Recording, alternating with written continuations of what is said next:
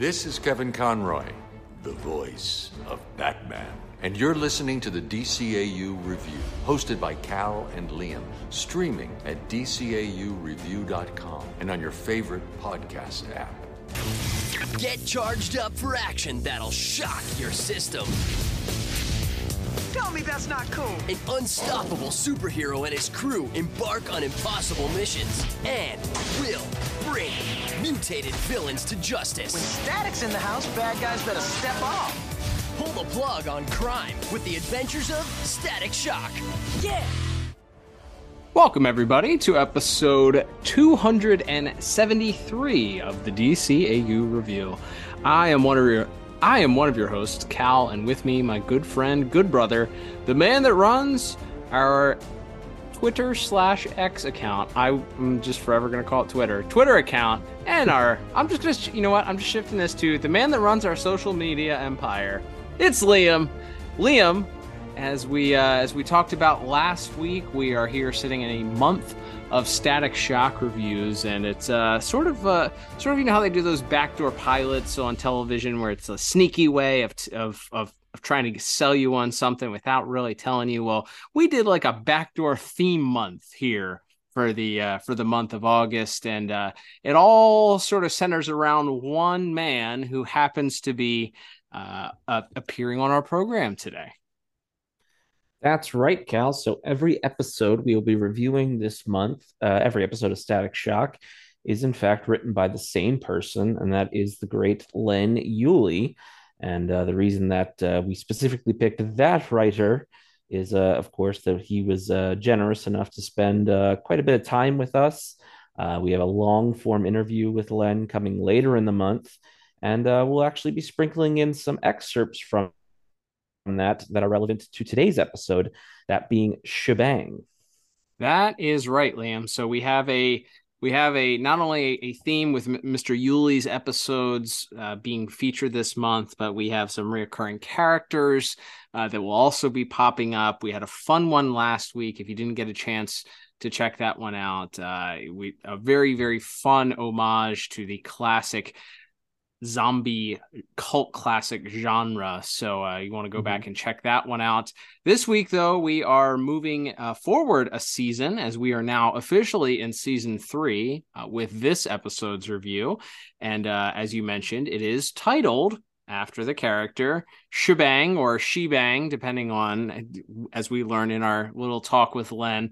Uh, you know, d- depending on your prerogative, how how you want to pronounce it, you know, it's kind of left up to the interpreter. But uh, we do know that uh, Mr. Burnett, Al- Alan Burnett, responsible for naming the character, did so with a with a tongue firmly planted in his cheek. So, uh, as uh, Mr. Uhley was was happy enough to share with us, but yes, before we get into our breakdown of the episode today, as well as some of our tidbits from Mr. Uhley, we will of course get the official IMDb synopsis for this week's episode, which is brought to you by the Pod Tower. Head over to youtube.com slash the Pod Tower today. That is where you will find a collection of podcasts just ready to tickle your ears. Uh, you get some great content from the folks over at Watchtower Database who have their Jump on the Batwagon podcast. I'm pretty sure they just uh, switched to Superman. So is it going to be Jump on the Super Wagon here soon? I don't know. You'll have to tune in to find out. And you can only find out on the Pod Tower YouTube channel. So head over to there.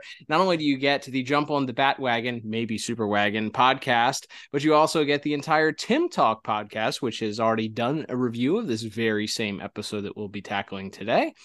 And then, of course, you get our entire catalog as well, all in one convenient area. We invite you to head on over today and subscribe at youtube.com slash the pod tower. That's right. So this is the synopsis for Shebang, which was written by Alan Burnett and Len Uhley, directed by Vic Dalzell.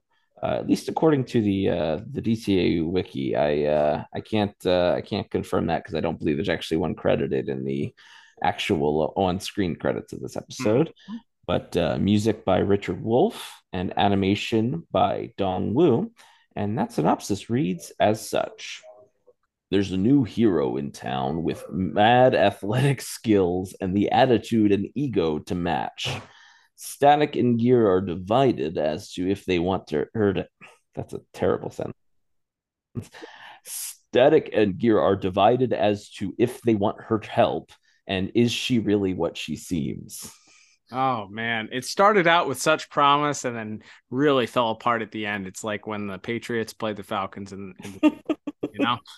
Um, yeah, that was uh they see me after class for that one. IMDb synopsis. Uh we'll need to review some of your grammatical mistakes with regards to that one. But of course, we will get our own synopsis for this episode, which originally aired here in the United States on the Kids WB on February the 15th, 2003, meaning we just passed. Get this, the 20 year anniversary of this episode's debut. Before we do, though, we will, of course, get some of the background as we mentioned at the top, uh, Mr. Uhley was, uh, you know, we were fortunate enough to be joined by him. He was generous with his time, and we have a uh, a, a long form interview that we'll be dropping later in the month as a bonus episode. But we'd love to give you a little bit of background about Mr. Uhley in his own words. Uh, from our interview uh, a little bit earlier this month, let's throw it to ourselves from the past. All right. And as mentioned, we are very lucky to be joined today by a legendary writer in animation, that being the great Mr. Len Uhley. Len, thank you so much for joining us today. Thank you for inviting me, guys. I really appreciate it. And as I said before we started, I think you've probably interviewed everybody I've ever worked with. Some of this may sound familiar, if uh, if we cross the streams a little. So apologize for the redundancy straight just, off. Uh, you're just corroborating each other's stories, you know. That's right. Yeah, it's it's our story, we're, we're, and we're sticking with it. That's right. so before we uh, we launch into some more uh, sort of DCAU themed topics, we'd like to just start by asking sort of what were your your origin story, so to speak, getting into as a, a writer and and specifically as a writer in animation. Oh well, okay. It's. I, hope you have an uh, an extra hour. uh, uh, basically, um, I became an animation writer quite by accident. Mm. I started out as a, uh, a, a, a wannabe sitcom writer. I mm. had my first sale on a sitcom when I was 21. I was a junior at UCLA in the film wow. school, and uh, I saw a show got picked up, and it was called Holmes and Yo-Yo. Nobody remembers it, but it was there 13 episodes on ABC, uh, uh, two cops, one of whom was a robot. So, you know, clearly right up my alley straight away. But it was by the guys who had done Get Smart. So these were like comedy gods for me. Mm-hmm. So I read the show got picked up. by. this would never happen today, but I got a chance to. Uh, uh, I called the office, the production office. and I said, "Can I read a copy of the pilot script?" And the woman there, the director of development, said, "Sure." Like this would never happen. armies, random person. armies of lawyers who would make that not happen. Right. Say. So I got a copy of the script. I read it. I said, "Oh boy." And I wrote a story, not even a script, mind you. And I'd been writing, you know, spec scripts and all that sort mm-hmm. of thing. So then I sat on it. Now, remind I have to say, at this point, I am a commuter. I am living at home. I am taking the bus to UCLA every day. And what are they going to do? They're not going to hire a guy in college with no credit. sure. So I sat on the story. And my mom said, okay, I tell you what, I'll mail it for you. Okay, mom. like that's, that's going to happen. Two days later, the story editor calls me on a Friday and says, I'm going to make your weekend. So I said, really? and so what he did was they took the, he, he and his producer partner, they rammed my story together with some other material they already owned from a guy named John Landis. Not sure whatever happened to him, but anyway, you know, quite frankly, it was probably in pre-production on Animal House, so I don't think he wow. he, he, missed the assignment too terribly. But um, so I got a chance to write the script, and you know, I was cocky. I was 21. I thought I knew what I was doing, and I was I, I, I it was not a I didn't do a great job. Let's put it that way. but you know, it was a first assignment. And that was great. Following year, I had a TV series format optioned by a production company. It was about the first black president of the United States. Like that could ever happen. Right. Um, but well, it was 19, yeah. 1977. You know, it's ancient history. So right. Two years, two assignments, graduating college. This is going to be easy. What a great career. Piece of cake. Rocket to the moon three years of radio silence followed. Nothing happened. Wow. So for, for uh, you know, if you want to say I was an overnight success, success, that's true if your definition of overnight is 10 years. so bumped around a few assignments hither and yon, lots of, you know, jobs in the meantime, office jobs, working at a lawyer's office, working as a producer's assistant on Benson, the sitcom, Oh yes. writing industrials and corporate shows. And that's where I learned how to be a professional writer because uh, you're writing for very little money. You're writing for uh, make the client happy, writing, you know, taking notes on. So that's how I really learned because whatever modicum of talent I might have had, I didn't have the skill set, the Mm. professionalism Mhm. that, you know, at the beginning. So that was the uh, series of lucky first breaks. Anyway, sorry, rambling on. Eventually, one of the mom and pop companies I worked for in the industrial and corporate thing, the pop was Michael Rye, a voice actor from radio who was the voice of uh, Duke Igthorn on the Gummi Bears. Ooh. Okay. So a, a great comic villain. And so he introduced me to the story editor, Jymn Magon. And Jim hired me to write a freelance Gummi Bears episode and then hired me to write a freelance DuckTales episode, which, by the way, was called Where No Duck Has Gone Before. You see, you'll see another thread running through that's a Star Trek fanboy thing Yeah. here. Anyway, so, and then Disney TV animation was ramping up because they were doing the DuckTales series Mhm. and then that was going to be followed by uh, the Disney Afternoon, all those syndicated 65 episode, a two hour Right. block of television five days a week. Again, unheard of today. But Right. by then it was like, wow. So they were hiring people left and right. And so I got a chance to go on staff there. And just to put a button on the uh, origin story, uh, two weeks after I signed my contract at Disney, I heard from two story editors I had met on the picket line in 1985 for the Writers Guild, and they asked about my availability for the CBS version of Charles in Charge. Yes, I never got a chance to work for Scott Baio, Oh. work with him uh, because uh, uh, uh, I had already signed this contract and being the Boy Scout, I wasn't. Oh no, I couldn't possibly. And that was the fork in the road, and that's when I became an animation writer. And so, 47 years in the Writers Guild, 37 years in writing animation, and you know, on balance, I guess it worked out. You know, I got a chance to write. You know. 260 some episodes of television Right. uh, and i'm I, and eventually i'll get it right you know you know, in the, in the meantime, I, I got a chance to work with some wonderful people on a lot of great shows, including some of the shows we're going to talk about today. So and that's my long-winded version of. So what did you, what did how did you get here? I have, I'm you know I'm still trying to figure it out. Sorry. That's incredible. Wow. What a uh what that's uh, like so many who's who's of of people that are in Hollywood that you that you either cross paths with, worked I- with.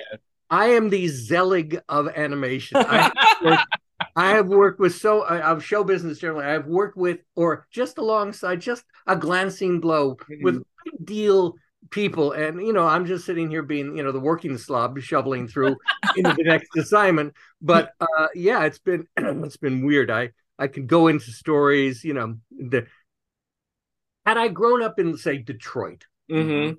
I would have gone to work for the Ford Motor Company, right? Yep. Company town. I grew up here in Los Angeles, and even weirder than that, on the wrong side of the tracks in Beverly Hills. Uh, you know, after the parents' divorce, we, we struggled to stay there, but mom wanted to have us in good schools anyway. Yeah. So, um, I grew up with all of these showbiz kids, you know, the sons and daughters of TV stars and studio heads and things like that. So, company town, no other skills. Of course, I'm going to want to be a writer. Of course, yeah. you know the, the first episode the first the first script i wrote was for, in sixth grade. It was a star trek script. I had i already had the pointy ears so you know, i could do that. Uh and and but you know and so i've been doing the I, I wrote plays musicals in high school and student films and like probably most of the people you've talked with it seemed like the thing that i what other choice did i have Sure. yeah. Absolutely. anyway so th- there you go uh That's that's great. my Yeah. sad tale no, I, whenever the book comes out, we'll be the first one to buy it because that sounds Oh, like it'll be a coloring book, but All right. Well, well, jumping off of that, let's fast forward. The reason why we're having you on the show here, just even though that's an incredibly fascinating story. Uh, spoiler alert: we're a DC animated universe podcast, so we're here Oh, okay. about your work about the DC animated universe, and of course, uh, the majority of which came from your work on Static Shock. So, uh, can you tell us a little bit about how did you get you know started on that project? Fast forward a little bit from where we left off in your origin story to getting. Right. Getting assigned to that, and then uh, the the work that you did specifically. We're going to talk a little bit about the the shebang episodes today. But yeah, how did you get involved with Static Shock, and and in your experience, especially for what that show was at the time? I think culturally, what Mm. it means even today. Yes. What's it What's it like having worked on that episode or or that show, and and and how did you get there? Well, uh, have to roll back to when I was at Disney for five and a half years. One of the people I worked with there was Alan Burnett. The Never heard of it. let me let me explain. Uh, Alan is the un, as you well know, he's the Yeah. undersung hero of the DC animated universe. Yes. a, a tremendously nice fellow and an extraordinarily good writer and a terrific showrunner.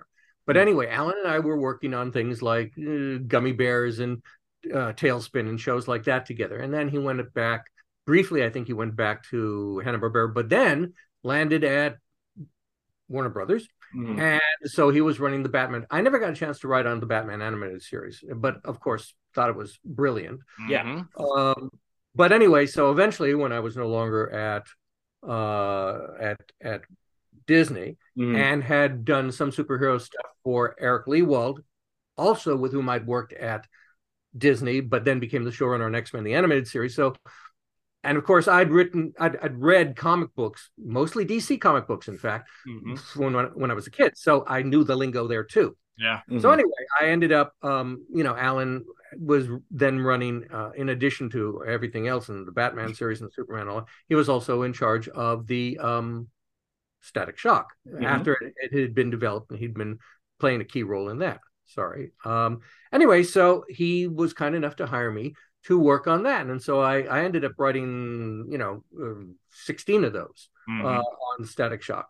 And so uh, I was on, I was there as a freelancer, as a story editor, as a freelancer, you know, sort of the the arc of the thing. But got a chance to work in all four series seasons, and um, it's a well, as you well know, it is a spectacular series. It holds up extremely well, Yep. and uh, part of that is, of course, the origins of it Mhm. because uh, you know people like uh, the late Dwayne McDuffie and Denys Cowan and all of their cohorts Yeah. had created this wonderful universe, the Dakota verse, in uh, for Milestone Comics, which was the, as you know, the first um, you know uh, African American owned comic book company, Mhm. and they did amazing things there. And Static was uh, you know developed as an animated series, you know, brought a little younger and things like that, but.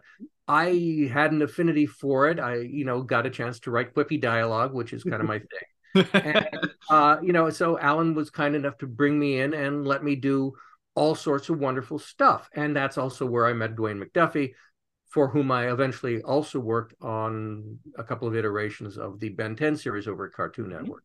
Nice. Uh, and we can go on for another hour about what an extraordinary genius, honest to God genius, Dwayne Yeah. McDuffie was. Yeah. Uh, but um, anyway, so I, I again, I, I digress.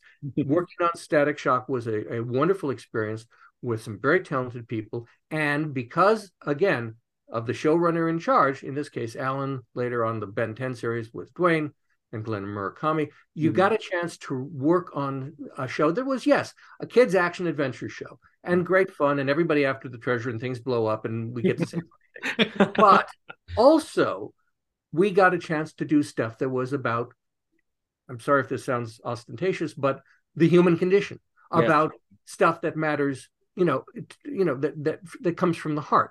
And so you know Dwayne and Alan they wrote a a, a, a show that uh, got a Humanitas award about uh, gun violence about bringing a gun to school Mm-hmm. I got to write uh, a- an episode um, called Frozen Out that was about um, Love men- that episode. mental illness and the homeless. Yep. Now, this doesn't sound like kiddie fair, does it? Not at all. when you have people who are willing to go to bat and say, okay, yeah, we're not going to do another uh, villain of the week. Yeah, we can do those, and we and did them very very well indeed. Oh yes. Um, but but we got a chance to write things that mattered to us, Mm. and within the confines of you know long underwear show. Mm-hmm. So we're just you know that again one of those things that was so lucky for me that I got a chance to work with such brilliant people, all at the top of their game. You know, and so um, that's there were a, a, a lot of shows uh, to, that I worked on where that has been the case. Static is one of them. I, I Yeah. consider the Static and the Ben 10 runs for me. Uh, again, mostly freelancing, uh, particularly on on the Ben 10. But I got a chance to work on stuff that that mattered that I can look at with pride and were very well made. So, Yeah. you know, I came out ahead in that regard. Uh, Liam, that was awesome. Uh, love learning a little bit about how Mr. Uhley got into the business and certainly uh, some of the credits. He's got a laundry list of credits uh, on his resume. Uh, you know, I think just one of those shows alone would be enough to uh, to impress someone. But the amount of things that he's done, the projects that he's worked on, getting how he got into the business, uh, and his passion, even today this many years into uh, into his career is uh, is palpable. And it's uh, it's contagious. And man what a what a fun time we had with him. Yeah just a just a really smart and and kind and funny guy. And uh yeah it was just great talking with him and learning a little bit about not only his personal origin but just kind of some of the the uh, the inner workings of the business and his uh, getting a start on on static as well um yeah just tremendously fun conversation. One of our i think i could speak for us when i say one of our, our favorite interviews uh we've ever done. And uh can't wait for uh, all of our, our listeners to hear the full conversation uh, when we drop it later this month. But uh, was uh, was was we were just so excited. We wanted to uh, to share uh, a little bit of, of a, a few relevant excerpts about uh, about Static and about uh, about Lens origins in this uh, in this crazy industry. Uh, uh, just a little bit early to to whet the appetite.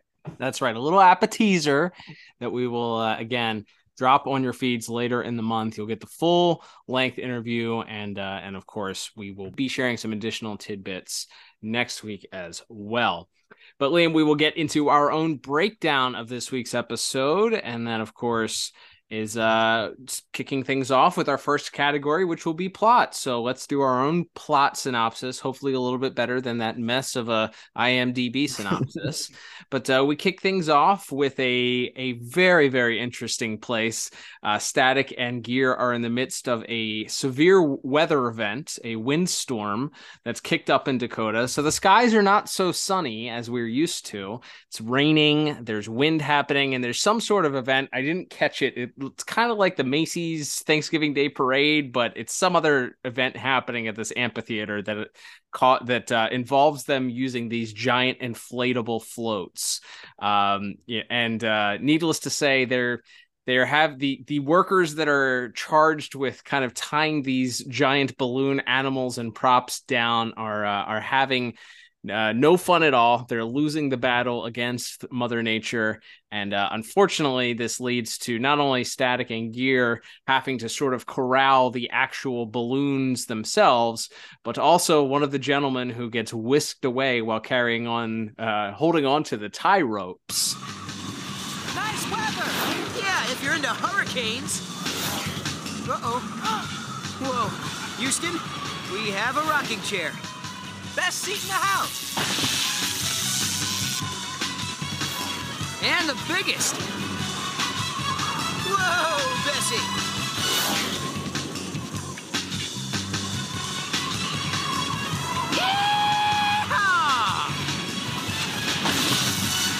That's what I call a moo FO. Ouch. Help me! I'll fry the egg. You rope the. Would you stop already? Though I do admit it was kind of funny.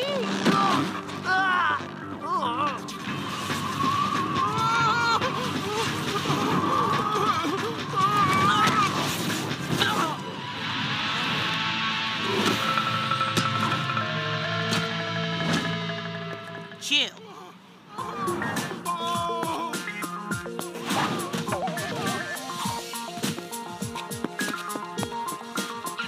And this uh, as Static and Richie are in hot pursuit. Unfortunately, Static is uh, is unable to uh, to assist them as he sort of gets uh, gets handled by Mother Nature himself and blown out of the way and gets knocked by one of the balloons. So uh, it, it appears that it could be curtains for this poor worker, but uh, stepping up is a strange new masked hero who bounces in and is able to uh, not only save our our poor worker, but uh, she's able to corral the giant balloon animal to make sure uh, no further damage is done. And once Static and Gear have fully recovered, they catch up to her and they are shocked to see uh, a a new person in uh, on their turf. Uh, Static is a is sort of immediately showing signs of uh, of jealousy, and he, as as he's wont to do, we know that he's uh he's a bit territorial. We've learned that in the past episodes when Richie got his superpowers, that he's uh mm-hmm.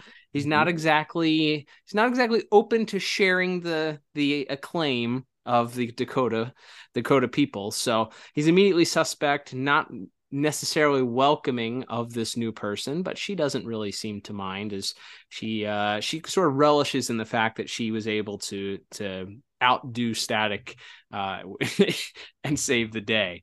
So uh, we cut now to uh, to back to school and Static. Uh, Static, by the way, Gear immediately wants to add her to their team, and Static is having no parts of it. A very funny interaction between the two of them. And that's when we cut back to the school. And wouldn't you know it, we have a new uh, a new person that's arrived at school. It is a Shanice Vale who has arrived, and uh, she's introduced by Daisy and Frida. Mystery Meta Girl saves city workers. Can you believe it? We hardly got a mention. At least she's on our side. And who knows? Maybe she could join the team. I hope you're talking about some basketball team. I didn't think she was that bad. The way she showed up on our turf, thinking she's so hot and all. Look, man, I know trouble when I see it. Well, that beats me. I can only smell trouble when it's brewing. Except when I have a cold. Hi, guys. Hey, Daisy. Hey, Frida. This is Shanice Vale. She just transferred in. Ah, our condolences. Hey, Shanice. Hello. We're all in the same PE class. In fact, we were talking at the soccer tryouts when your names came up. Oh, okay. You've twisted my arm. I will coach girls soccer. And I'll hand out the towels. Thanks, but no. We were talking about bowling. We want a rematch between the boys and the girls. What? The last time wasn't humiliating enough? yeah, you should call yourselves the Gutter Ball Brigade. We've been practicing, and we're this close to talking Shanice into playing with us, too. Do? A little. They happen to ma- uh, mention that they are recruiting her to their girls' team for their boys versus girls bowling night. And we get a uh, a cut directly to said bowling night where it is very clear that this new girl Shanice is either extremely talented at bowling or she's uh she's she's gifted in a way that maybe uh maybe nobody else would suspect. She seems to be hitting strike after strike after strike and as she's going for her perfect game her uh she's she's about to go up and everyone's noticing and everybody's super excited and cheering her on and she happens to look back and sees a pair of adults who kind of give her a scowl and shake their head at her and uh, she sort of throws the, the bowling ball directly into the gutter, not only blowing it for her team, but missing the perfect game. And she leaves sort of embarrassed and dejected. And it's uh, it's very quick, quickly established that Daisy and Frida are also concerned as they think that maybe, well, she she just kind of got got nervous because uh, her parents showed up. We learned that it was in fact her parents there watching. Uh, but I think uh, I think both viewers and uh, and maybe Static and Richie have uh, have other thoughts as to what just might be going on here with the parents as everybody sort of begins stroking their chin. That's right. So uh, we we cut to the next day where we see Hot Streak is on a rampage uh, just uh, attacking a movie theater of all things, um, uh, because he he didn't he didn't care for uh, for what they done. Imagine that. Imagine somebody throwing a tantrum because uh, some sci-fi movie they saw uh, wasn't uh, wasn't as good as the ones uh, that they made when he was a kid. We did remind you this was this was 20 years ago that this was done. Yet, as is so often with the DCAU, things relevant 20 years ago still accurate and relevant today. That's right. It's not just The Simpsons that uh, that gets credit being uh, being so prescient, but yes, uh, there's another uh, battle ensues there with Static and Gear being a bit overmatched before Shebang arrives and uh, helps defeat him.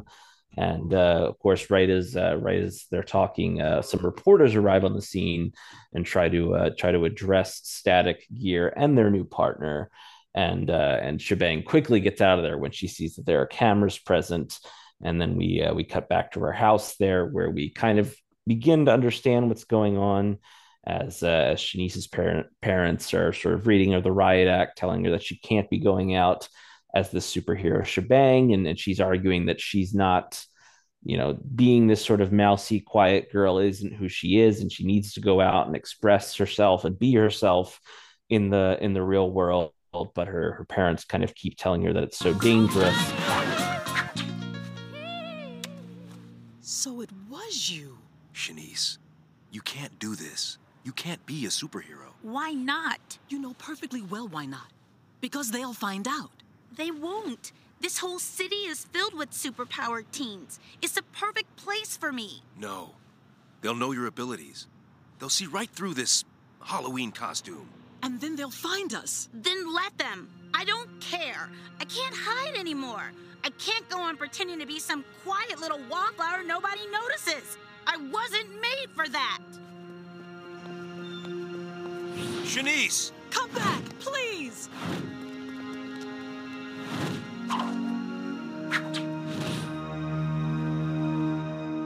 And uh, we see that uh, there's a mysterious agent for a mysterious agency has been uh, has been tracking uh, has been tracking Sh- Shebang and actually trails Static, who uh, who leads the who leads uh, Static accidentally leads them to uh, Shebang's house, and they uh, they break into her parents' house and using using some nefarious knockout gas are able to kidnap Shanice and take her away, and that sort of sets up our final act. That's right. Yeah, we uh we get Static and uh and and Richie headed over to uh, Shanice's house as uh Static has this heart to heart with her where she reveals that she's not a bang baby and that she's retiring, uh, as you mentioned, from the shebang uh, from from the whole shebang uh, persona. Uh, this uh, this this leads Static and Richie to her house to have a conversation with her parents to find out just exactly who she is. And that's where we learn that Shanice is, in fact, telling the truth. She's not a bang baby, as, uh, as Static and Richie both, both assume that she was. She is, in fact, a lab experiment. And uh, she she was created in a lab by her parents, who were both scientists. We built every chromosome from scratch. She was designed to have incredible strength and agility. Well, you got that part right. Naturally. The company had plans for Shanice. They wanted to clone her, make more. She was a walking blueprint worth billions to them. There was just one problem. We fell in love with her. She wasn't a lab specimen to us. She was our baby. So we took her and went into hiding. We've been running ever since. Why didn't you go to the police? You know how the media work. It'd be a free for all. They treat her like a freak and uh, once they once they kind of grew her out of the petri dish they developed this relationship with her and realized that they actually loved and cared for this young child and didn't want her being cloned. She's basically like it's it's very similar to the mid 90s origin story of of Superboy. He's a she's a little bit, yeah. Made in a lab and uh you know for nefarious purposes of course. The government wants to use her, this lab wants to create her, clone her and make weapons out of her and the creators feel bad, they get a guilty conscience. So they take her away uh, and try and try and escape with her and uh, so now the lab is uh, is sending is sending people after her in order to not only recuperate its uh, its creation but also to punish her parents.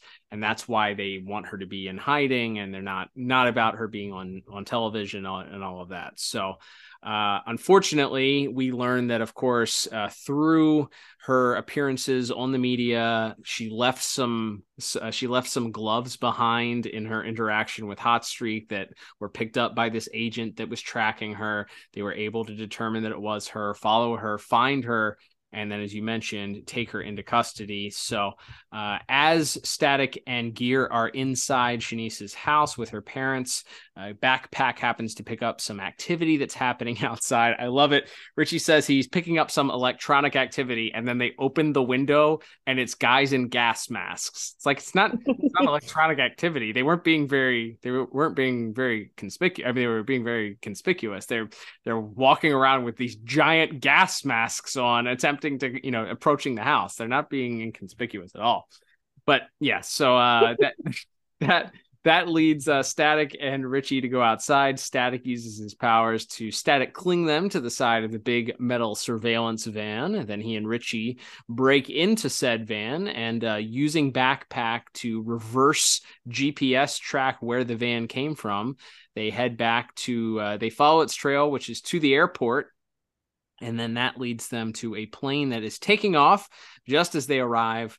And they are in hot pursuit of this airplane. It appears that the airplane is too fast, but Static is able to dig a little bit deeper and power up. He kind of does uh does the uh the Dragon Ball Z thing, right? Where he like, you know, mm-hmm. rears his head back and his arms wide and he he just calls upon all the power that he's got in order to to kind of catch up to this plane and he's oh, able oh, yeah. to to to kind of grab onto it and uh, a, a, very fun uh, moment that we'll, we can continue to talk about in visuals here in a moment but uh, he's able to finally get attached to it open the door finds shebang inside who is uh, who's been captured by of course these agents who are who have her contained and threatening uh, to take her out. Static uh, attempts to break her out, and he's actually surprised by one of the agents. He didn't see them when he was walking in. Uh, this agent has some sort of device that uh, sort of dampens Static's powers. Uh, but uh, he, thankfully, his other arm was free. The guy only shot one of his arms, and he's able to to break uh, Shanice free. Shanice is able to then uh, break this weapon that uh, the agent had, and is able to, uh, able to team up with Static to overtake him, and then convince the pilot that it's in his best interest at that point to to turn the plane around. Aw, it broke. But don't worry. I'm sure the authorities don't want you damaged either. Too bad.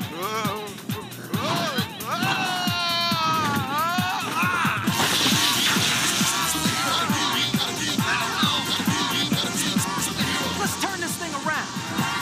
Come on. All right. You got two cranky superpowered teenagers back here. We run out of peanuts and there's no in-flight movie. Any thoughts? I'm already heading back. Good thinking. It up, pack it in, step back. Gonna take it on the chin, pack it up, pack it in, get ready.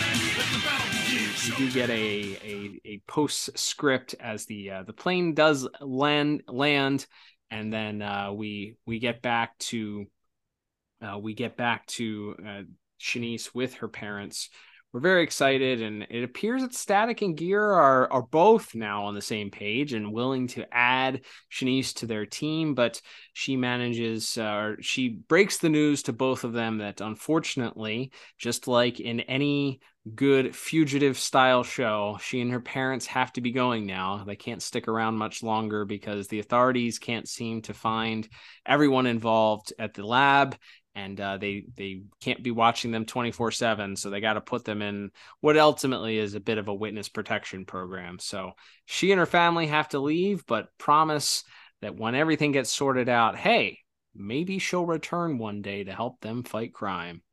And uh, that's kind of we get a little bit of an incredible the hulk send off as uh, we get some sad piano music playing and uh, she looks wistfully through the back window of her car as it drives away from Static and Gear, and that's uh that's the end of our episode. Yeah, we end on a uh, it's uh it's a little bittersweet uh ending ending to our episode, and I think it actually comes. Uh, I guess as as we finish the plot recap, we can start uh, getting towards our scores here. Mm-hmm. I really enjoy this episode, and I think one of the reasons I do is because it's set up in a very like classic static way, which it mm-hmm. feels like we're going for like a sitcom type trope of like, you know, battle of the sexes, girls versus boys. Like it starts out with, you know, shebang upstaging gear and static when they're, you know, trying to protect everybody during the hurricane and the parade floats are out of control. And then they go to the the next day in, in school where Shanice and Frida and Daisy are are all excited because they're beating the boys in bowling and all that. And it feels like we're going we're going one way, and then we just take this dramatic sharp turn, and it becomes this like sci-fi espionage story about like clones and government agencies and and all of this. It's a really it's a really fun uh really fun left turn that this episode takes, and it takes it in I think kind of some pretty exciting and, and dramatic ways. Yeah, I, I, would agree with you. Yeah, it's it does very much feel like uh, some of the same old, same old. And again, we're this is season three of the show, so the the sort of you know bang baby of the week, so to speak, has kind of been played out here. We're we're mm-hmm. several seasons into it, so the fact that they start out that way and lead you to believe like, all right, here we go. It's a it's a rival for Static. He's not going to get along with her. And then we learn that she's a bang baby. And then maybe they butt heads a little bit. And then she has to save the day at the end of it. And it, it doesn't go that way. They throw some some curveballs in there. And, mm-hmm. you know, we get she's not actually a bang baby. She's the result of an experiment, you know. Mm-hmm. Okay, that's very different. And uh, and she doesn't, while she does uh, save Static's bacon twice, ultimately the hero and heroes of our show end up saving the day at the end, having to kind of save her her bacon. So, yeah, I I, I think that it's it's predictably or it's unpredictably predictable i would say how i would describe this episode. Like you're expecting it be to follow a certain formula but it's not you if you more than likely you've guessed the wrong formula to follow. It follows two different other formulas mixed together. So I, I like that. I like that it it kind of subverted my expectations mm-hmm. and uh and you know kind of kind of threw those curves in there at, at times. I think that the character of of Shanice is very interesting also because they went and we'll talk about it a little bit in our our voice acting here in a little bit, but they went out of their way to very strongly differentiate Shanice versus Shebang they're very mm-hmm. different characters dynamically. Like her her personality is extremely different. And it's she she talks about having to kind of to to play that up to be that way. Um and and that's where that fight with her parents comes into play where she's like you know i was made for something more. Like i was given these she was literally made but she was given the the abilities to do something greater than to just hide under a rock. And like that's extremely relatable. Absolutely. And, and it and can be can be a bit of a trope that that cartoons and kid shows uh rely on sometimes, but I think that just the way that they it you really feel like she's being smothered when she's Shanice. Like this mm-hmm. she doesn't feel like this character that's quiet and bashful and doesn't want the attention and all that. You can see her, especially when she puts on this costume. It's like, man, that's who she is. She's she feels this. This is what she's made for. She's made to do this. So I love how the, they wrote the character to to be that to be that different dynamically between her her alter ego and her you know and her uh, uh you know her her personality as uh in her everyday life. So yeah, I, I really enjoyed this episode. I like that it sets things up um, you know, for her to come back. Uh spoiler alert, she comes back.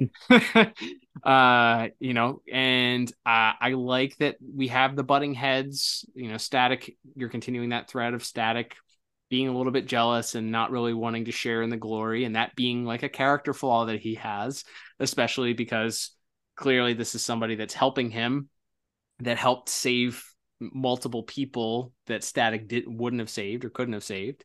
Um so I, I like that too because you also so, show some of the flaws of your of your main character too and it's important that your your character your main characters have some flaws. I think that that does matter. So yeah all that uh, all that to say i enjoyed the episode. It's a fun 22 minutes. Um the, the there's not a lot of straight up action that occurs Um, I will say that there's, you know, there's it's heavy on the dialogue, it's heavy on the actual story that's happening. You do get the opening scene right off the bat that has some intrigue and some interest with the with the giant floats and everything um, you know, blowing away and the air, you know, the giant air balloons creating havoc. And then you have the, the, the culmination of the episode is extremely exciting. Anytime you put something on an airplane, I think that that's, I think that that automatically amps up the, uh, you know, the stakes at that point. So that's, it's certainly exciting at the end there. But uh, the fact that they're able to team up and work together also at the end, you finally see Static embracing the fact that he can, he can work with somebody. He doesn't have to, worry about sharing sharing or care about sharing in the glory so uh, all those reasons i ended up giving plot a very strong 8 out of 10 what about you liam yeah i actually gave it the exact same score of uh, of 8 out of 10 i like i said i just thought this was really solid it went in unexpected ways and like you said you still get that you know you still open with static being kind of really standoffish and and feeling a little jealous and upstage. And at the end, he kind of accepts her, and and along with you know Richie, who's kind of on board from from moment one, and realizes that Static's just being a little bit pigheaded. But yeah, it's it's a really fun episode. The way it's put together, I love I love the twists there. And if we could uh, indulge in one of our our favorite pastimes, um, which is uh, head canoning or, or retroactive Easter eggs we don't ever get a name for this agency that uh that clones Shanice, do we? Um, I would say in my head canon slash retroactive Easter eggs, this has to be a Cadmus project, right? Right, like at least a, sub, a subgroup, like uh, like uh, the Volcano one. Like there, they maybe mm-hmm. wasn't called Cadmus, but it's like a subsidiary, a shell company of some kind. Absolutely. And until I'm told otherwise, that's that's where my head was going. I like that. Maybe we can get a follow up uh, from Mr. Uhley this week to see if he uh, if he would uh, co-sign on that as a canon since he wrote this story. But yeah, it's uh it's it's a fun episode all the way around. Uh, very very entertaining and uh, definitely sets up some threads that uh, maybe we'll cover on another episode this month. Absolutely. All right, Liam, let's move on to our next category, which is going to be animation and visuals. And as you mentioned at the top, Dong Woo, responsible for this week's animation. And uh, we'll, of course, as uh, I think contractually obligated we, we are to do, uh, whenever we talk about static, we're in season three here, the upgraded, sort of higher budget, more cell shading, uh, more streamlined DCAU look um, to the to the DC or to static. So we automatically, in my book, get an upgrade here because things look uh, look they just look better. They look better on the screen to me. Um, it just looks looks higher quality. It looks like a, a bigger investment in the product. But uh, as- that aside, um, uh, what did you think of the of the visuals for the episode, and uh, what notes did you have as far as uh, things that stuck out that you liked or maybe didn't like? Yeah, so I think the first thing that really stuck out to me is we get this opening sequence where uh, Shanice is sort of putting on the shebang suit for the first time, and I like the the shebang design. Like I think it's perfect for for what this is, where it's this girl, as we come to find out, who's has these abilities but's never really gotten a chance to express them. She's so she's in a very like makeshift costume. It's like she's got like like like spandex on and like some some boots, and then it looks like she made a a cape and a mask out of like bed sheets and stuff. So like it's very it's very like thrown together. It, it reminds me a little bit um of the the Burnside Batgirl uh costume. Oh, right on. Absolutely. About 10 years ago where it's a little bit more it's more stripped down. It's still you could still it's a superhero suit. There's no doubt about that, but it's a little bit more stripped down and uh, and a little bit more. Uh, uh, uh I I don't want to use the word realistic because you know it's a superhero show, but it, it feels more like this is something a kid with no real resources could cobble together in you know in her bedroom. So I like I like the look of Shebang overall. Um, and then uh, yeah that that opening sequence where it's just her kind of showing off her abilities where she's just r- running and jumping over rooftops and swinging on swinging on telephone poles and and flag poles and and just swinging all kind of jumping all over the city. And then her kind of stopping right as she gets to the edge of the building and looking out and kind of seeing this uh, this whatever this concert venue wherever in the distance where this uh, this hurricane's uh, beginning to kick up and the uh, the parade floats are getting out of control and then static and gear kind of flying in. But yeah i think that that opening sequence is really what is probably the biggest one to me that stood out as far as just uh, just showing off what Shanice can do and then and then uh, her her first interactions with static and gear. Yeah i i mean a, a classic comic book trope that still works to this day. You have regular sized human beings interacting with these giant oversized objects you know giant chairs and giant cows and a giant humpty dumpty balloon. Like it works. It's interesting. It's visually it's eye catching you know? All that works and you have these uh, heroes with superpowers interacting with them. What a what a fun setting not only for us as adults, but any kid that tunes in to watch that is going to immediately be just absolutely blown away by the idea of superheroes interacting with giant, you know, floating balloons that look like real life inanimate objects or animate objects. So, yeah, I, I think kicking things off, kind of giving you the the overall who this person is and her power set. Um, I really really liked that as well. I thought that that was uh, certainly a good way to kick things off. I wholeheartedly agree with you. If she comes out wearing like a, a full costume that looks like, you know, a Bryan Singer X Men costume where she's got like the leather or, or any other superhero movie from the last, I don't know, what, 30 years or whatever it's been, uh, where it's, you know, that, that fake leather cosplay look. Yeah, then that, that wouldn't be very believable because she's, supposed to be a teenager that is doing this uh, on her own without any help from anybody. So of course she's going to use materials that are available and create this like red, this sort of garish red and purple combination of uh, of colors. So yeah, I, I agree with you. It it does work very well for the ca- character. I like her design. Um, and and again, I think in order to communicate the character difference between when she's Shebang versus when she's Shanice, um, you know, Shebang is carries herself in such a way and the way that she moves and the way that she's uh, talks and interacts with Static and Richie or you know Static and Gear.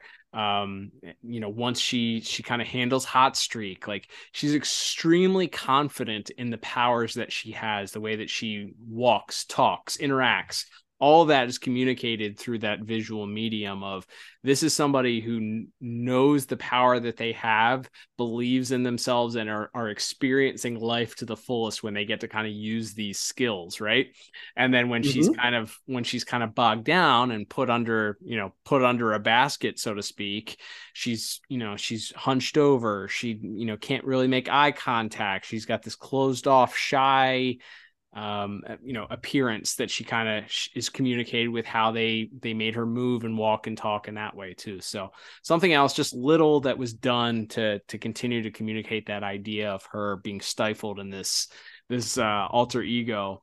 Uh, just just uh, cool attention to detail with that. Um, I thought it was very funny uh, that uh, in her interaction with uh, with Hot Streak, uh, she mentions him needing a belt for his pants because his pants are sagging too much, and then uh, he ends up being undone by uh, you know her throwing him by his pants essentially, like she launches him out of his pants into the fountain. I thought that was that was an amusing little little bit there. What kid isn't gonna laugh at the bad guy, you know, getting stripped down to his boxer shorts? The only thing that was missing was like little hearts but yes, that's the only thing missing. But it's a yeah, it's a great joke. Literally hoisted, hoisted by his own uh by his own belt belt straps in this case. Yeah, that was I, I enjoyed that. Uh, I I liked um you know I liked Static's use of his static cling uh, against the uh the agents mm-hmm. once they're inside uh, the the Vale's household.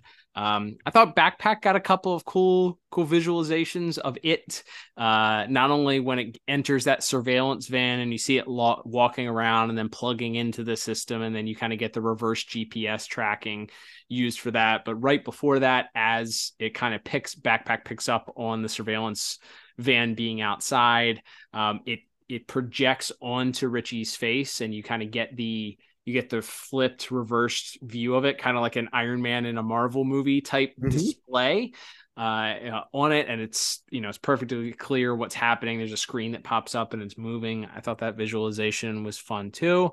Um, I really liked the uh, I, I, really liked the final final scene. Also, I mentioned the the brief homage maybe to like a a classic Eastern animation superhero power up uh, where Static uh, really has to mm-hmm. dig deep into his uh, into his power grid, so to speak, in order to to to power up enough to catch up to the airplane in that that final sequence. And then uh, he and he and uh, Shebang get to do a tag team maneuver to our to our buzz cut uh, agent where uh, where they both tag team him. She throws him up against this netting in the back of the airplane and static shoots him with his electricity. And uh, I thought that was kind of cool really sealing the deal that these two are are are working together and they're uh, ready to work together as a fine oiled machine so yeah, for all those reasons, uh, I I really enjoyed the episode. I think uh, some of the little things that they did uh, made up for the fact that there wasn't a lot of uh, long action beats to the episode.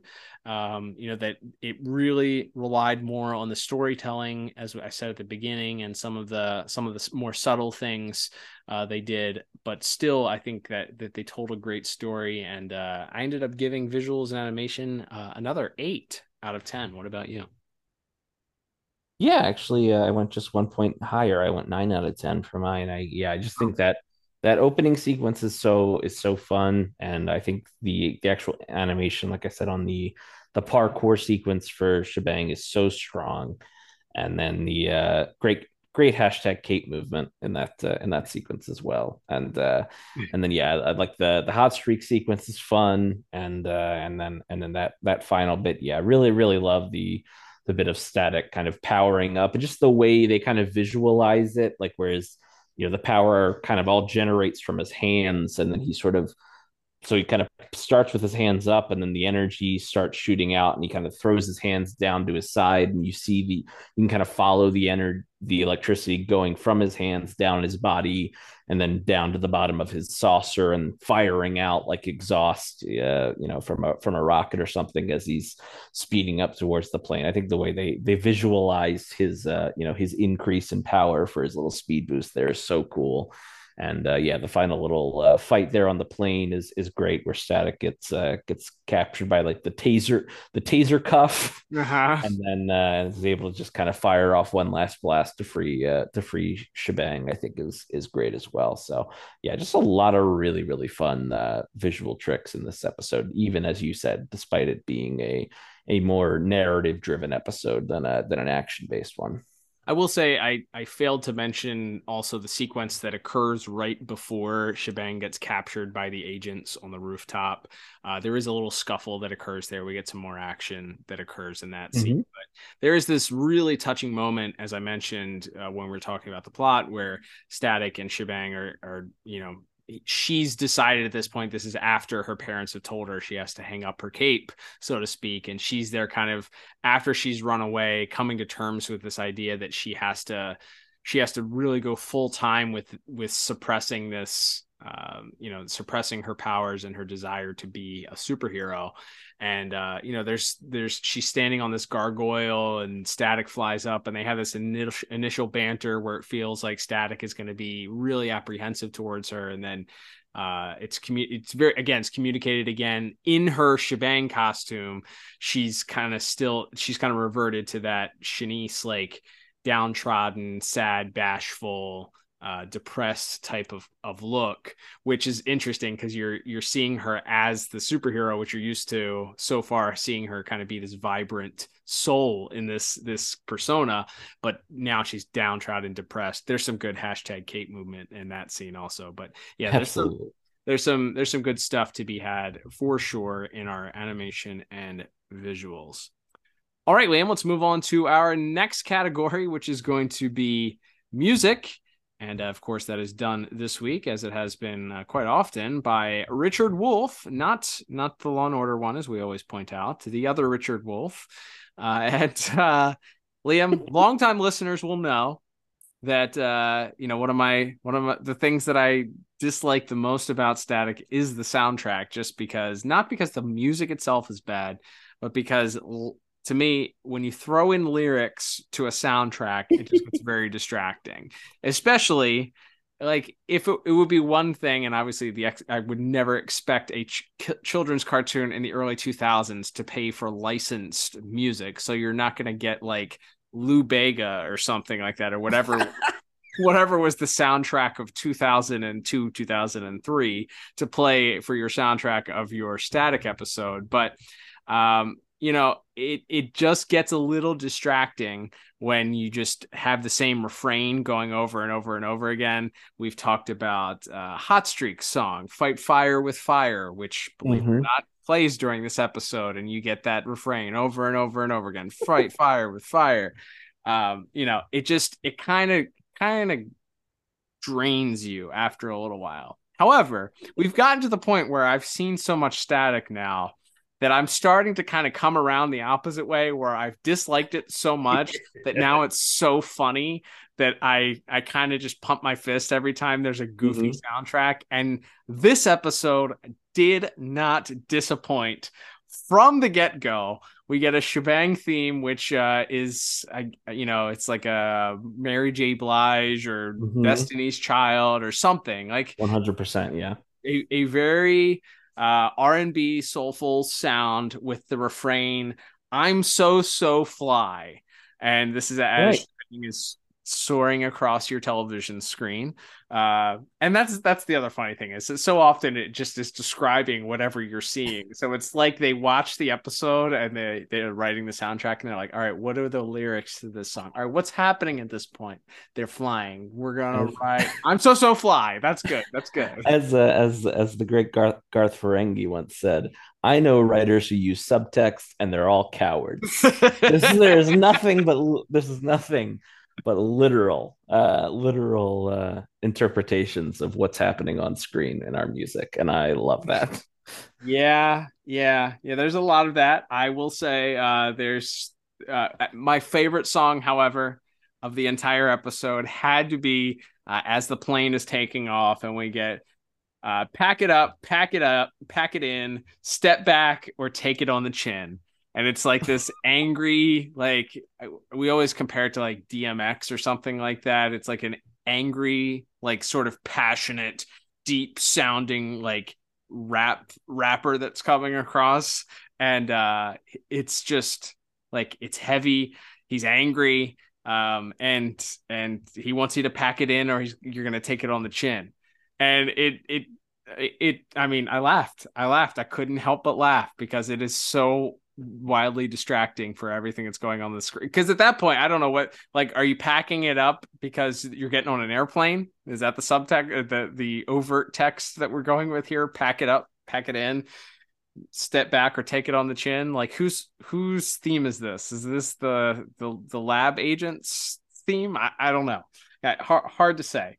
Um, but uh, that aside, the the the chuckling aside, I did like the very end because playing very much into the classic fugitive or incredible hulk type ending where our you know our beloved hero that finally gets along with the you know with our our main hero and they're finally creating a cohesive team and uh, he's finally accepting of her but she has to break the news to her that she's moving on to the next town uh, because it's not safe for her here and we get some some sad piano music. We get more of the i'm so so fly that comes in sort of like you know uh, very very gently at the end but we get some sad piano music that kind of plays up the the tone of like this is uh this is bitter a bittersweet moment. So I I, you know what? I, I, I take the music for what it is now. It's like watching an episode of Zeta and like trying to grade the the music on a on a curve with that. Um, you know, you can't. You kind of got to let this breathe on its own and do its own thing. I'm not gonna not gonna crap on it. I'm gonna take it for what it is, and I'm gonna say the music fit the episode for the most part. I laughed at that the "Take It on the Chin" song. Uh, I ended up giving music a seven out of ten. What about you? Yeah, I went uh, I went a little bit stronger. I went eight out of ten for my uh, for my music score. I I love it. I love the static music. Like we've we've had this argument before, not really an argument, but a, a disagreement of uh, of why I I just think it it works. I don't think it would work for any other show, but I think it works for static. And uh, yeah, I, I love the I love it when it's just literal, like in the hot streak theme or in the shebang theme. And I also love when it's just kind of like, well, this sounds good here. Like, like, well, we just need like something that's kind of like building some menace to our to our soundtrack like in the uh, the airplane uh, in the airplane sequence there and then we'll mention there as as when uh, it they I think they do a great job of in, in, incorporating the the static theme it was the season 2 theme song but that's still used as his theme for the rest of the series when he uh, when he's like I said when he's kind of taken down by the one guard on uh, once he gets onto the plane and then is able to just free shebang and then uh, then Static and, and Shanice work together to take down the guard. There's uh, they bring in the Static theme pretty pretty well there as well. So I, I, I always enjoy when they work in the hero theme like that as well. So uh, adored the music this week as as I usually do. All right, Liam, let's move on to our next category, our final category, in fact, of the day, which is going to be voice acting. And of course, uh, not a huge cast this week, uh, as we, we didn't have a ton of characters. Actually, maybe more than I maybe more than I assumed that there would be, but a lot of uh small parts, a few lines, and then we've got uh, really the the main spotlight on uh, just a couple of our voice actors and actresses from this week. So let's go ahead and break down our voice cast from this week. Yeah, we've got some uh, familiar supporting characters in uh, in small roles. Danica McKellar once again as Frieda and Crystal Scales as Daisy. Uh, also have uh, briefly Danny Cooksey returning as Hot Streak. Um, all all good in their little minor roles. Uh, playing Shanice's parents, we have uh, Pamela Tyson playing uh, playing her mom Dolores, and uh, playing her dad is someone you probably would recognize, that being Phil Morris, probably most famous to DCU fans as the voice of Vandal Savage. Ah. Uh, but uh, quite a bit of uh, of live action and uh, and voiceover work to his credit, including uh, he was Martian Manhunter on Smallville. So, oh. good, good, uh, good to see him pop up there. But then, yeah, our our main three, of course, we have Jason Marsden as as Gear, albeit a a bit of a a reduced role for him this week. But yeah, we have we have we have Rosslynn Taylor Jordan uh, voicing Shebang, and I didn't see a lot of uh, a lot of credits to her name on uh, on the always reliable uh, IMDb.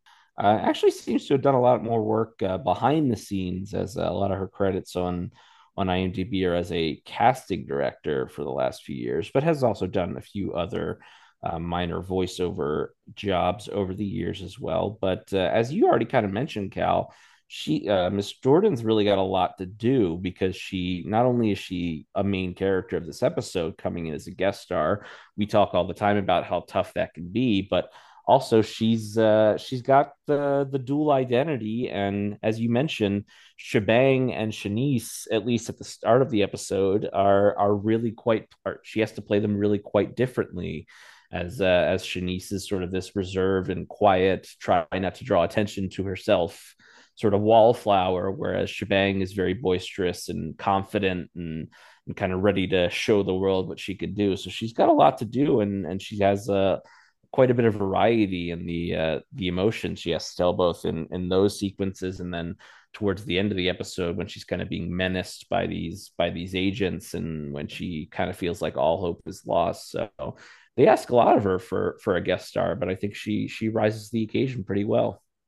Yeah, I, I think that if you just were to take the Shanice performance in a vacuum and not really understand the character, it would be easy to be critical of that performance because it's mm-hmm. very understated, very dry, very um, you know, very uh, you know, it's sounds like she's bored, sad, doesn't show a lot of emotion. It's emotionless.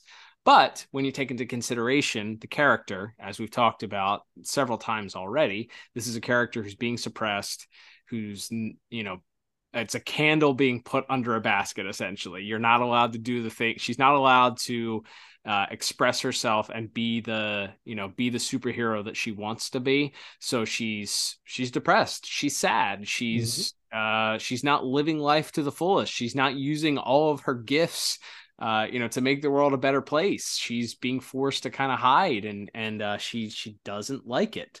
So because of that, and, and some of it is intentional, also as we learn, because she's trying not to draw attention to herself. She needs to be like uh you know so so quiet and out of out of the spotlight that she doesn't get noticed by anybody else because if she gets discovered then it's possible that she you know she draws attention to herself and and the lab discovers that she's she's uh, who they're looking for. So all of that is done very very well, I think, because when you look at who she is when she's shebang, she's outgoing, she's super cocky. Uh, she gives, you know, she's got this repartee that she does both with Hot Streak and Static and Gear. Uh, she gives as much as she gets. Um, so yeah, I, I think that that's you know her performance is exactly what was needed for this character when you look at it as a whole. She perfectly communicates the the uh, the the dichotomy of the two her two sides her her who she is when she's a superhero enjoying life enjoying being able to use her powers enjoying being able to help people versus this no you got to be a regular teen but even more so not even just a regular teen you got to be like hidden, quiet, docile, out of the out of the way teen that doesn't that doesn't really even draw attention and is, isn't isn't really the focal point uh, of, of attention. So yeah, I, I, think her performance does really well at communicating that. I thought it was uh, it was excellent, especially for somebody who, as you mentioned, doesn't have a lot on resume as far as actual voice acting. Man, like way to go! Like you had your one shot and you hit a grand slam. Like way to go!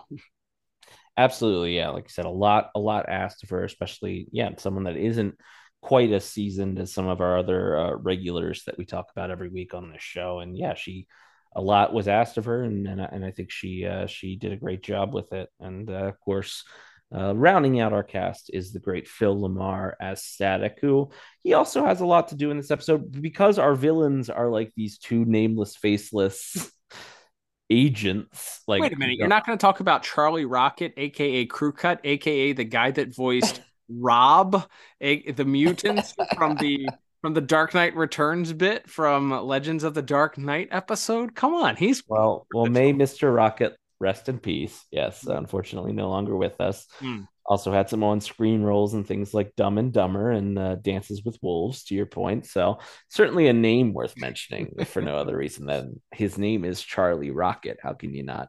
But his character's name is literally Crew Cut. Yes. yes, crew cut and pilot are our two bad guys in this episode.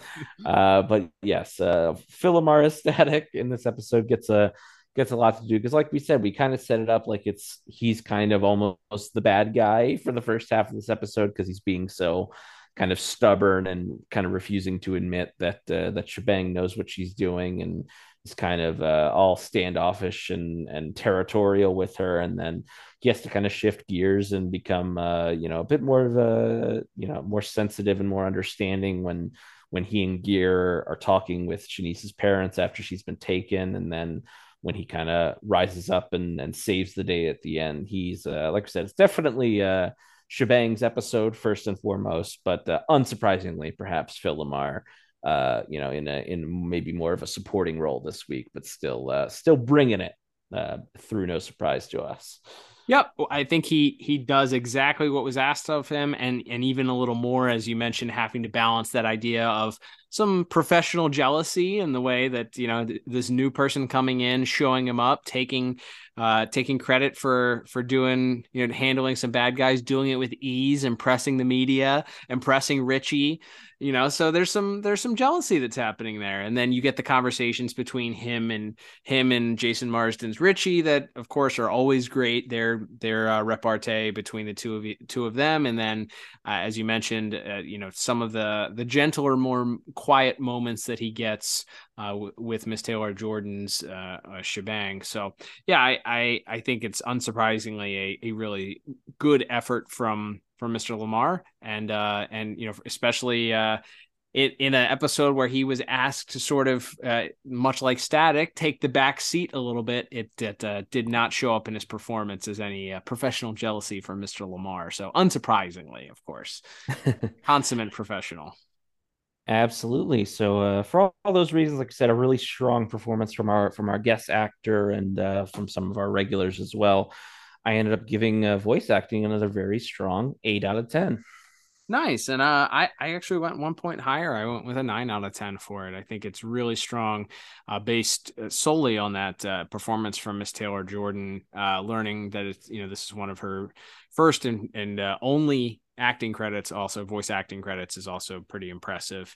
you know, took it up just another notch there for me. So both, both of us giving voice a- acting a relatively high score here with our nine and our eight. All right, Liam. So let's total things up here. Once uh once we get everything totaled up here at the end, I end up giving this episode a pretty strong 32 out of 40. What about you? Yeah, and I ended up a, a point higher at 33 out of 40. So wow. uh, high scores from both of us. Probably one of our higher higher rated uh, static episodes to date, if I had to guess. Definitely, especially one that didn't feature a uh, a special guest from member of the uh, DCAU, like uh, another hero from the DCAU. I, I, totally agree with you on that. It's a it's a it's a good sign, and I, I think as we talk about rewatchability here, um, based on the fact that uh, this character comes back as we uh, spoiled early on in our mm-hmm. episode here. Uh, I'd say that coupled with it being a really good rounded episode, I I say uh, yeah, give me two thumbs up if you're if you're rewatching Static. This is an important episode for Static as a whole, and uh, it it's a character that's recurring. It comes back in, into play with uh, another character that comes back later on. Mm-hmm. So. Uh, I, I'd say yeah, two thumbs up for for rewatchability if you're watching static episodes. Absolutely, yeah. Slam dunk, uh, important character to the series, and uh, as we said, a pretty, uh, pretty fun one to debut. I feel like, uh, kind of by design, our last few times through Static, we've been sticking to the early seasons to kind of knock those out. So I feel like, uh, at least in my head, the the seasons three and four, we got uh, maybe Static was allowed to uh, mature a little bit more with its audience, and I mm-hmm. think this is a great example of, like you said, it's not necessarily relying on a on a special guest star or, uh, as we said, even like a big bombastic actions. Oh, you know, a lot of big bombastic action sequences. Uh, like like I said, it's a it's a really fun story. You got some twists and turns, and you got a lot of characters that to, that are likable and that you root for to to find uh, you know to find a happy ending at the end. So a lot a lot to like across our four categories as we've just spoken about. Absolutely. And uh, that will begin to wrap us up for this week's episode. Thank you, everybody, for tuning in. A very special thanks to Mr. Len Uhley, who lent his time to us. Don't forget, we will be uh, including more excerpts from our full length interview with next week's episode, and then we will be dropping the entire conversation with Mr. Uhley uh, by the end of the month as a bonus episode right here on the same feed that you listen to this podcast. And on the Pod Tower YouTube channel. So be sure to check that out. Uh, while you're anticipating that episode from dropping, we encourage you to go ahead and subscribe to us, whether it is at the Pod Tower YouTube channel or on your favorite podcast app like Apple Podcasts, Spotify, or Google Podcasts. If it allows you to leave a review or interact with the podcast in some way, like leaving a five star review or maybe drop a comment on one of our videos on the podcast or Pod Tower Pod Tower YouTube channel. Please do. Any interaction with us wherever our podcast lays is uh is good for us. It's good for the podcast. It, tells those algorithms that people are listening and that they should push it out to more people to listen. So we greatly appreciate it. Uh, if you want to leave us a five star review, that helps us on your favorite podcast app. Or uh, if there's a spot like on Apple Podcasts that allows you to leave a little blurb about what you like about the podcast, or maybe you don't like about the podcast, feel free to do that and uh, send it our way. Send it to us uh, via our social media at DCAU Review, both on Twitter and Instagram or X and Instagram, whatever you want to call it. Um, you could also send it on threads or Facebook, but uh, we use those social media platforms far less often than we do uh, Instagram or Twitter. So uh, send that uh, send that review our way if you do, and uh, we may just have a little thank you gift for you. Uh, if you're interested in supporting the podcast monetarily, there's a couple ways to do that. There are links in the show notes for both ways to do so show. One is through our merchandise store. You can head over and check that out. Get yourself a shirt or a mug or a sticker. Uh, you can also support us by uh, subscribing monthly to our podcast and supporting us. We have uh, several people that do that, and we're grateful for them giving their hard earned dollars every single month to us, uh, just so that Liam and I can buy a coffee while we do these podcasts. So, thank you to our monthly supporters. And mm-hmm. if you want to join them, check out the show notes. Liam, we have gone through all of our housekeeping and uh, social media plugs. Don't forget, follow us at DCAU Review. Share your thoughts for this episode as well as your thoughts on our uh, tidbits with Mr. Uhley if you'd like to. But Liam, as we mentioned, next week we will be continuing with our theme here of episodes written by Mr. Uhley, and uh, we have another interesting one next week. That's right. And uh, speaking of shebang, you already uh, teased it a couple of times. Uh, this was not her last appearance in the series, and we will be picking things up next week with her second appearance in the series, that being in the episode Parent Trap. Uh, no twins or Lindsay Lohan to be found here, but a uh, pretty fun episode featuring a uh, really strong Ron Perlman voice performance, unsurprisingly. So, lots to get into with that episode next week. Uh, can't wait. And as promised, a few more tidbits for Mr. Uhley. You will mm-hmm. not want to miss it. But until then, I'm Cal. And I'm Liam. And we will talk to you on the next episode of the DCAU Review. Bye bye.